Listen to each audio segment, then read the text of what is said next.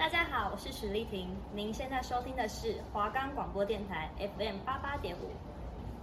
我们的节目可以在 First Story、Spotify、Apple Podcast、Google Podcast、Pocket Cast、Sound Out Player，还有 KK Bus 等平台上收听，搜寻华冈电台就可以听到我们的节目喽。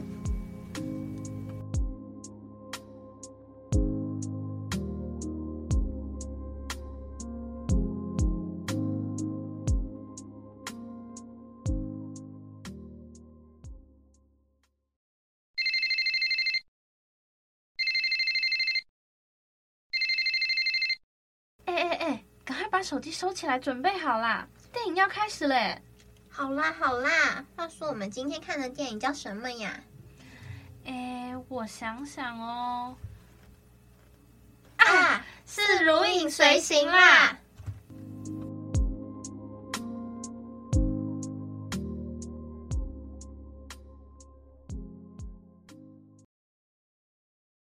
欢迎大家收听《如影随形》。今天的话呢，是我们的第二集。这一周，我们想要跟大家介绍两部电影，分别是班杰明的奇幻之旅以及金发尤物。那我们来说一下班杰明奇幻之旅的剧情好了。这整部电影呢，都是以倒叙的方式来叙述主角。嗯、一开始是由离中的女主角黛丝以及她的女儿卡洛琳读出班杰明的一生。班杰明一出生时，他的母亲就因为难产而过世，而他的爸爸却因为他一出生长得像老爷爷，就决定把他遗弃到养老院。遗弃的时候，刚好碰上了无法生育的女护工昆妮，她刚好收养了他，于是也帮他取了一个名字叫班杰明。班杰明的成长是从逆向的，身体随着年龄的变化越来越大，就是身体会越来越有活力，然后长相越越来越年轻。而班杰明在十一岁那一年遇到了一个女孩，名叫戴斯。戴斯温暖了班杰明的童年。后来逐渐长大的班杰明成为了雀喜号的水手。某天，班杰明与他的父亲相遇，他父亲邀他一起饮酒，但是他并没有跟班杰明说出他自己是他亲生父亲的这件事情。十八岁的班杰明离开了家，离开了戴斯，随着船出海周游。这期间，他并没有忘记与戴斯的承诺。他们的承诺是到了一个地方寄一张明信片，因此他们的情缘就在这里埋下了种子。班杰明在旅途的过程中住在一间。旅馆里遇到了一位情妇，不久之后，他就与情妇产生了一段恋情。但也不久之后，恋那个妇人就突然的消失，恋情也因此到了一个段落。隔天，日本偷袭珍珠港事件，雀喜号的船员都被美军征用。不过，在一次的战争中，只只剩下班杰明活着回来，其他的同事们都已经先走了。这时候，班杰明对生命有了新的认识。班杰明二十六岁那一年呢，戴斯也成为了芭蕾舞团中唯一的一个美国人。他的舞蹈事业大红大紫，也与一位男演员谈了恋爱。班杰明刚好就去看了那个戴斯的表演，看到他与一名男演员谈恋爱的画面，他就伤心的离开了。有一天，他的父亲邀请班杰明来他家，并告诉班杰明他的身世，其实他是他的儿子。此时，父亲其实已经得了重病，他也将自己的纽扣工厂交给了班杰明。不巧的是，戴斯在芭蕾表演的期间出了车祸，导致他永远无法跳芭蕾了。嗯，班杰明接到电报后，也随即前往巴黎探望戴斯，但去探望的过程，两个人的关系也没有变得更好。在某一年的春天呢，黛丝回到养老院，并与班杰明重逢。两个人后来也组成了家庭，也有一个女儿。那个女儿呢，就是卡洛琳。黛丝是一名芭蕾老师，但是班杰明他的整体有往小孩子的方向长，于是他就把身上的所有积蓄都卖掉，把那些钱全部都存在妻子的账户里头。就这样再去一次周游列国。戴斯之后呢，则是另外改嫁。十多年后，两个人呢再次相遇。班杰明并给戴斯寄来准备提前寄给女儿的明信片。几年后，班杰明的体型真的变成了小孩，他就直接回到养老院，直接睡着了，记忆力也逐渐衰退。此时刚好有警察在班杰明的包包找到联络戴斯的方式，随后戴斯就像照顾自己的孩子一样照顾班杰明，直到班杰明变成婴儿闭上眼睛的那一刻，女主角戴斯也在一阵飓风中悄悄的离世了。嗯，这部电影呢，结局就是蛮有意思的。我很喜欢这一部电影的里面一句话，就是你可以选择大声咆哮，也可以选择咒骂命运之神，但是到了最后，你终究得看开。如果没有记错的话，这句话是船长对身为水手的班杰明时讲的一句话，而这句话在。剧情的后面有一直出现，我觉得不论是注定重逢，或者是离别，还是出生时的贫富贵贱，我们终究得靠自己看开。就像班杰明当初被大家看似悲剧的人生，因为他长外表长得很像一个老头，然后医生也告诉他们说班杰明可能会活不久，但结局并非如此。我觉得看开并不是绝望的接受一切，而是要用爱包容命运，因为。我觉得爱应该是可以扭转命运的，即使可能你失恋了，还是要一直有爱这种东西，不可以因为失恋然后就呃不想有爱了。然后电影中啊，其实有一个一部分让我很感动的地方是戴斯最后照顾变成婴儿的班杰明。那时候的戴斯其实已经很老了，然后其实走路也不太方便，但他还是无没有任何怨言的照顾曾经喜欢的人。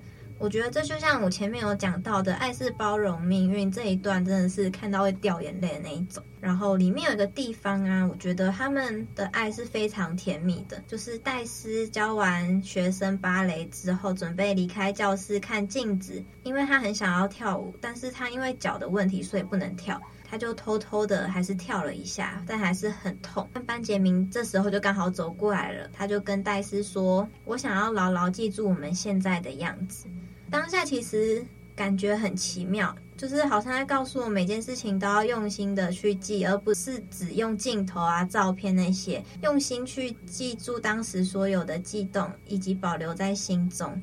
而且还有另外一个地方是，像班杰明离家时啊，记得他当年答应戴斯到一个地方寄一张明信片，他一直把这件事情记在心里，而戴斯也把每张明信片都保留下来，包括班杰明的日记。我觉得这就是一个很用心的一件事情。另外就是班杰明在得知他自己的亲生父亲是谁后，他也帮亲生父亲完成了他最喜欢的事情，就是他都把。重要的人的每句话都记着，我觉得这是一个每个人都可以做到的事。那这部电影的话，拍摄手法很简单，就是很明显的就是一个倒叙法嘛。那故事一开始其实有一个时钟，它在纽奥良车站里，然后那个时钟时间是倒着走的。那故事的结尾，时钟已经放到地下室被水淹没了。那这个时钟其实就是贯穿整部电影的轴心。因为时间倒着走的时候，是象征班杰明的出生。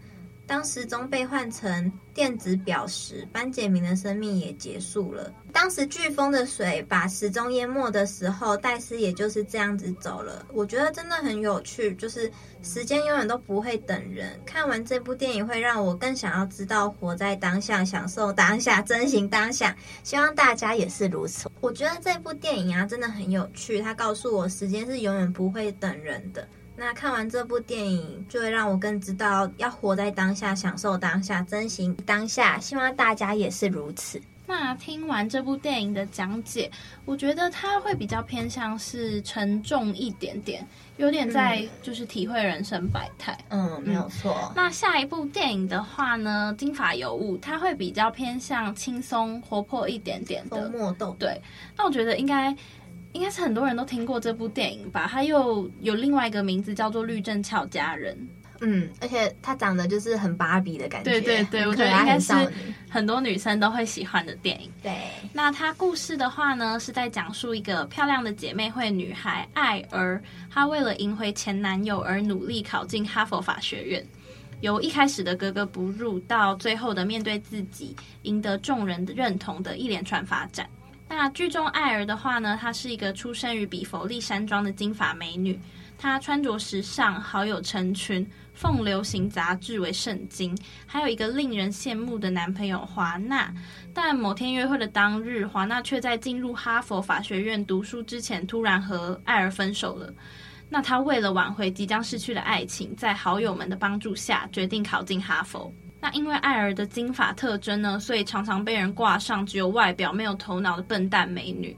可是她却以不服输的个性及经常蹦出令人惊讶的想法，不但帮好朋友拿回了留在前男友家里的狗狗，还有为自己打赢了毕生的第一场官司。那在这个剧中呢，有很多出人意料的片段，像是艾尔的教授啊，要在上百位的学生中选出五位实习生帮他打官司时。华纳跟华纳的现任女友薇薇安都有入选，然后那时候当大家在想，哎，第五位实习生到底是谁的时候，艾尔很大声的说了一句“我”，就我觉得这幕蛮好笑的是，艾尔当时还数落了华纳，说这种感觉比跟他在一起泡四个钟头的澡还过瘾。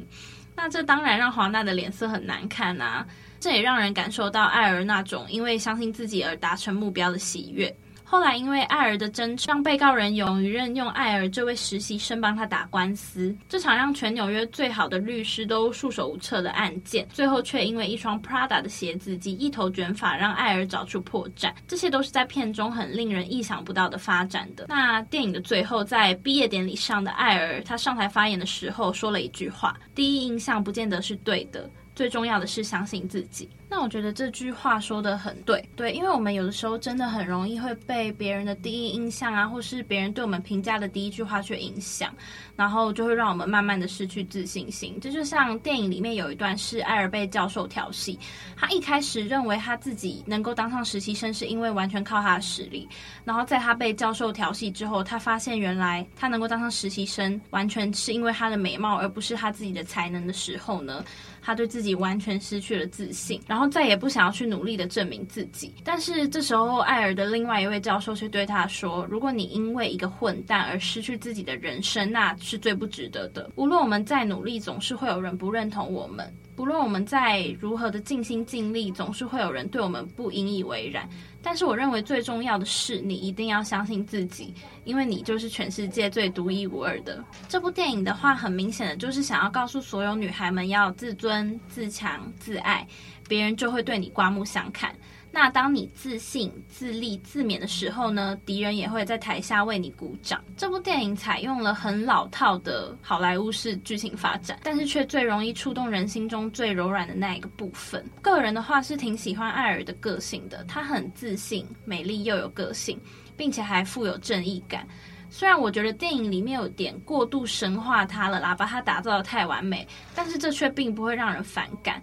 经过无数的挫败，这个女孩在我们面前坚强的成长了起来。从先前的拥有大小姐脾气的金发女郎，蜕变成具有丰富感性认知和冷静头脑的年轻女律师，让我们见证了一个女孩奋斗的历程。故事让人挺感动的。那，嗯，其实可以延伸想想，在法律这个行业的话，传统上都会被认为是个相当父权思维的领域。那在《金发尤物》这部电影中，男人在法律圈必须表现出沉稳的的男性精英形象，女人如果想打入法律圈的话，得更把自己包得一身黑，而且完全不能显露身形。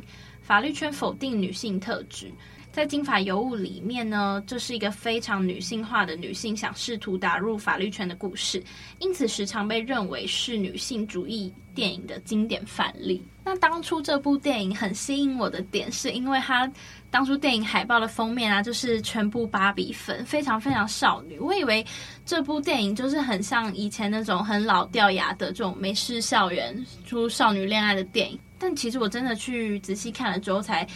看到说，他其实真的不管是女性自己的议题啊，或是一些法律知识，我觉得他都讲的蛮深的，不是他表面上所看到，感觉可能是低龄化的电影。嗯，就是我觉得像我们这种二十二十来岁的小女生，可能就会看得懂了。嗯、对，我记得里面啊，有一个是他的美甲师吧？嗯啊，我记得女主角也有鼓励他的美甲师很多。对，就是他的美甲师也算是比较。因为美甲师也是女生嘛，但他们也是比较不重视女生嘛，即使已经是美甲师那个行业，嗯、然后我就会觉得女主角蛮有能力去安慰别人的，因为我觉得是她的朋友对自己很不自信，然后我觉得艾尔在自己成长的过程中，他也慢慢去影响、去感化他身边的人，变得勇敢起来。我觉得是这样哎，就像现在其实不管哪一国啊，都有那种男女刻板印象的问题，然后就像是电影里面的那一种女生。不可以当律师，但是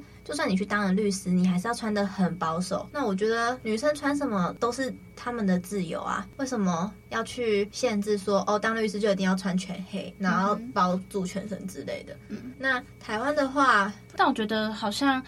不管是对男生女生，好像都有一种刻板印象，就可能是嗯，从小就会觉得说，就是可能父母就跟男孩子讲说要阳刚啊，嗯，要做很 man 一点的事情，不可以哭，对对对，然后跟女生讲说，哎，女生可能就是要漂漂亮亮，穿小裙子，做优雅的事情，端庄。对，我觉得这应该是男女生都会遇到的很刻板的印象。我觉得刻板印象还有就是粉红色这件事情。嗯嗯。前阵子不是有一个新闻，是有一个小男孩他戴粉红色口罩，嗯，然后去学校就被同学讨厌啊，还是霸凌？就是有一个新闻。嗯，因为我觉得粉红色可能对大家一直以来的既定印象，就会觉得说这是女生才适合的颜色。就可能，如果是套用在男生身上，都会被骂说很娘啊，什么什么的。不会啊，我觉得男生穿粉红色很好看呢。但我觉得很多事情就是不该被定义啊。对啊，粉红色，我觉得不管什么颜色都不应该被定义。你喜欢什么颜色，你就穿，你就去喜欢，就是。不管你是性别是男生还是女生，反正我觉得喜欢粉红色没有错。嗯，就像是其实我自己的话，小时候我妈妈很喜欢让我一直穿裙子，因为她就是认为就是女生就是可可爱爱穿裙子啊。嗯，但我其实那个那个时候一直在想说，为什么我不能穿裤子？哦，对，所以其实我有跟我妈妈讲过说，为什么女生不能穿裤子？然后其实那个时候。我可能稍微就有一点这种意识了吧，所以也变得说，我现在都会觉得说，为什么女生一定要穿裙子？我也可以穿我自己想要穿的啊，就是我觉得不用去被这种观念、刻板印象去束缚的太紧。嗯嗯，没有错，而且而且我觉得有时候小时候穿裤子吧，嗯，就是家人都会觉得，嗯，你就长那么可爱，为什么你要穿裤子呢？哦哦，或者是对，或者是可能，嗯，一个可爱的小女生，或者是他们会觉得说，哎，你干嘛剪一个男生头什么之类，嗯、对吧？对吧？我觉得这真的是，我觉得这种事情就是个人喜好，嗯哼，就算你可能觉得一个女生剪了一个中性头不太好看，嗯、或者是。很像男生，那你也要就是去尊重人家，不可以就是对他有偏见之类的。嗯，就是我觉得，如果是套在男生身上也是啊，就是男生留长头发，对啊，男生留长发不代表什么啊，他自己喜欢。那我觉得主要出发点还是以自己喜欢、自己觉得最舒适的状态是最好的。我觉得别人没有资格去多评价什么吗。对，而且我觉得。如果评价这种事情就算了，然后如果你评价这个人怎样，然后还去霸凌他的话，嗯、我觉得这是非常过分了。对，就是这种事情成为霸凌理由，就是一个错误，而且霸凌本来就不对了嘛。对，然后你又因为别人跟你不同，然后就去霸凌，那我觉得这就很像上礼拜讲的那个月光下的蓝色男孩。嗯，不应该，我觉得不应该以自己认为的，对，就是。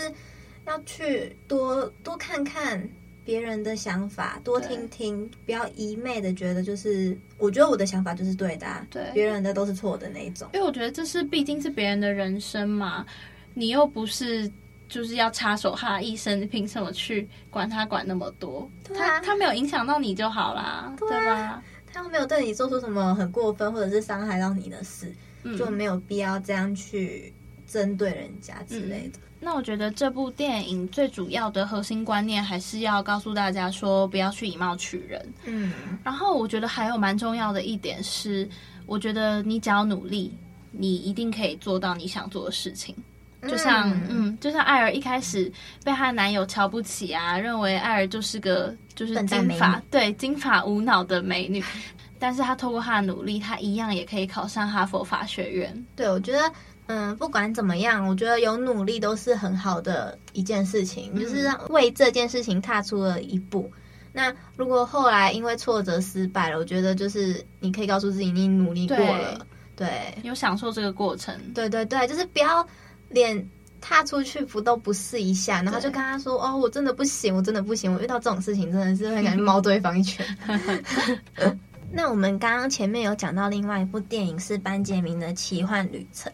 那那一部的话，其实主要都是在讲要我们好好珍惜当下嘛，爱当下，爱当下你所爱的那个人。我前面刚刚都有讲过，但是我觉得要做到这件事情，真的是对我们现在这个年纪来讲是有点困难的。对，对，因为还是会有那个惰性在。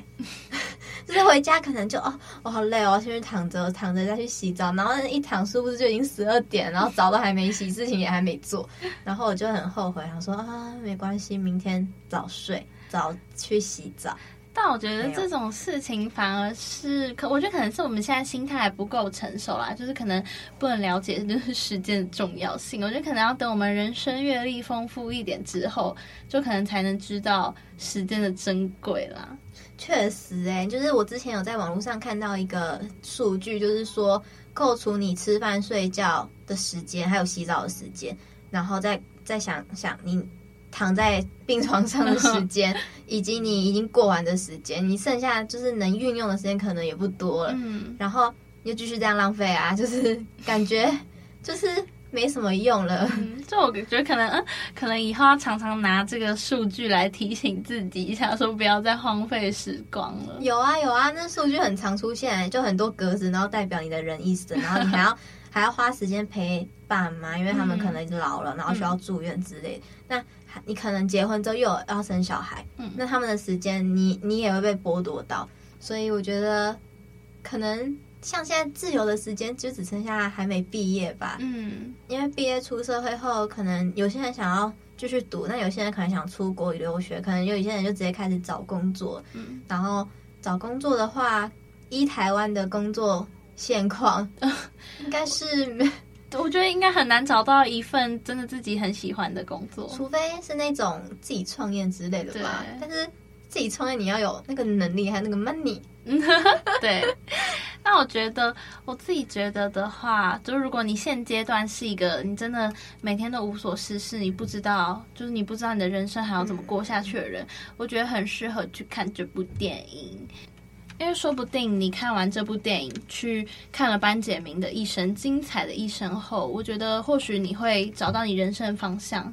可能你会觉得不要再嗯停在原地都不前进，说不定是懒懒的然后，对对，说不定你会找到，就可能不会突然立刻有大致的方向，但你应该会告诉自己说：“哎，不要再这样下去了。”说不定你就会有所行动，开始有所行动了。就是一个很好的领悟，嗯，对。那我觉得就是现在其实网络上啊，就像 YouTube 或者是小红书或者是 IG 上面，就是很多人会用一个 Vlog 的形式去记录他们一天的行程，嗯。但我觉得其实也是一种不错的监督自己生活的方式，哦，对。但是。这边有一个问题，就是你要很勤劳的去录影，嗯，因为毕竟你如果录的很无趣的话，也没有人要看你的生活啊。对啊，对吧？然后你就可能就会失去那个动力，然后就开始摆烂了。嗯嗯嗯，然后我就哦，没关系啊，反正也不会有人想要知道我的生活之类的。对，所以我觉得就是不管怎样，如果你没有那种动力，我觉得除了去看班杰明之外，我觉得也可以去，我觉得多多看这种 vlog，好像对，对我觉得你可以。从别人的生活中，说不定你可以真的找到一件哎，你很有兴趣、很想去做的事情。对，对，对，就是就像别人可能会有写手账的习惯。那你可能也可以想去尝试看看，但是发现如果你真的不行，那就换一个嘛。对。那别人可能有运动的习惯，那你也觉得嗯还不错，那就去吧。嗯。反正我觉得，反正现在那么年轻，才二十几。对啊，我觉得多多尝试不是坏事嘛，就是慢慢一个一个去试试，然后最后你总会找到一件你真的很想要去做、很喜欢去做的事情。对，而且或者是。你可能觉得这件事情一开始做不好，但是你一直努力的去尝试，搞不好就爱上这件事情，或者是对这件事情上面有所成就，我觉得都是一个不错的选择。嗯，那班杰明的话，他其实还有另外一个重点，就是要用爱去记录生活中最重要的时刻，嗯、或者是爱着当下你最爱的那个人。嗯，那我觉得这很重要，是因为我觉得大家都会把生活周遭的事情视为理所当然。嗯，那忘记别人对你好，那你可能会因为别人做了一件让你不开心的事情，就去跟人家吵架。嗯，那他之前对你的好，那去哪里了？对，所以我觉得不管是朋友还是情人还是家人，就是对我们来讲。爱很重要，嗯，对，要培养出去爱别人的习惯。即使对方不爱你，那你也不可以去骂别人啊，怎样？就是你还是要用爱吧去包容他。因为我觉得人太容易把别人的错误放大检视。嗯，真的，就是那个人一犯错的话，我觉得好像，哎，他之前对我的所有好，我都呃全部都忘掉了，就是一竿子打翻所有。对，对，对，真的，真的不太好哎，大家就是不可以这样。但我觉得这部电影还有另外一个，我觉得应该算是不要以外表或年龄，嗯，对，另外一个人，我觉得算是，因为毕竟一开始男主角生出来就是长一个老头样嘛，就是男主角跟女主角完全他们的年龄不是顺着在走的，他们两个完全是相反的，但是他们却可以就是不顾这些相爱了。呃，但其实中间有还是有些阻碍，嗯。可能我觉得外貌有一部分，嗯，那中间里面有谈到说他们在最适合的样子的时候走在一起，就是他们意思是说他们的外貌刚好都到了一个很合的地方。就假如班杰明已经长到三十几岁的样子，然后戴斯也是长到三十几岁的样子，他们那时候也刚好就在一起。所以我觉得就是不要觉得那个人很老啊之类的，嗯。就是要好好的，就是用心。嗯，我觉得最重要是心灵啦。对对对，对就我觉得心灵对了，什么都对了。对啊，我觉得外貌那些就是，你也就只能看着他。对啊，啊如果他内心不好，那、啊、你还要去承受那些。就如果你你今天好，你今天是跟一个帅哥或是美女交往，但是你跟他心灵完全对不上，完全聊不来的话，你可以让这段感情持续多久？就是一定会有一方会觉得很累。对、啊，那如果那一方不想要去。承受这个累的话，那一定是分手吧？对啊，但会一直这样在一起。嗯，如果我觉得心灵很合的话，就是你根本不会想要去在意他到底是一个怎样的人啊，或者是长怎样。对啊，因为他相处起来是你觉得很舒服、很喜欢，想要一直进行下去的。对啊，我觉得这是一个，也算是另外一种可以值得思考的问题的啦。嗯。那今天的节目的话也差不多到尾声了。下礼拜呢，想要跟大家分享的两部电影分别是《教父》还有《不完美的正义》。没有错，对，我觉得喜欢，如果喜欢这两部电影的人呢，可以关注一下。对，那我们如影随形，就下次再见喽，拜拜。拜拜。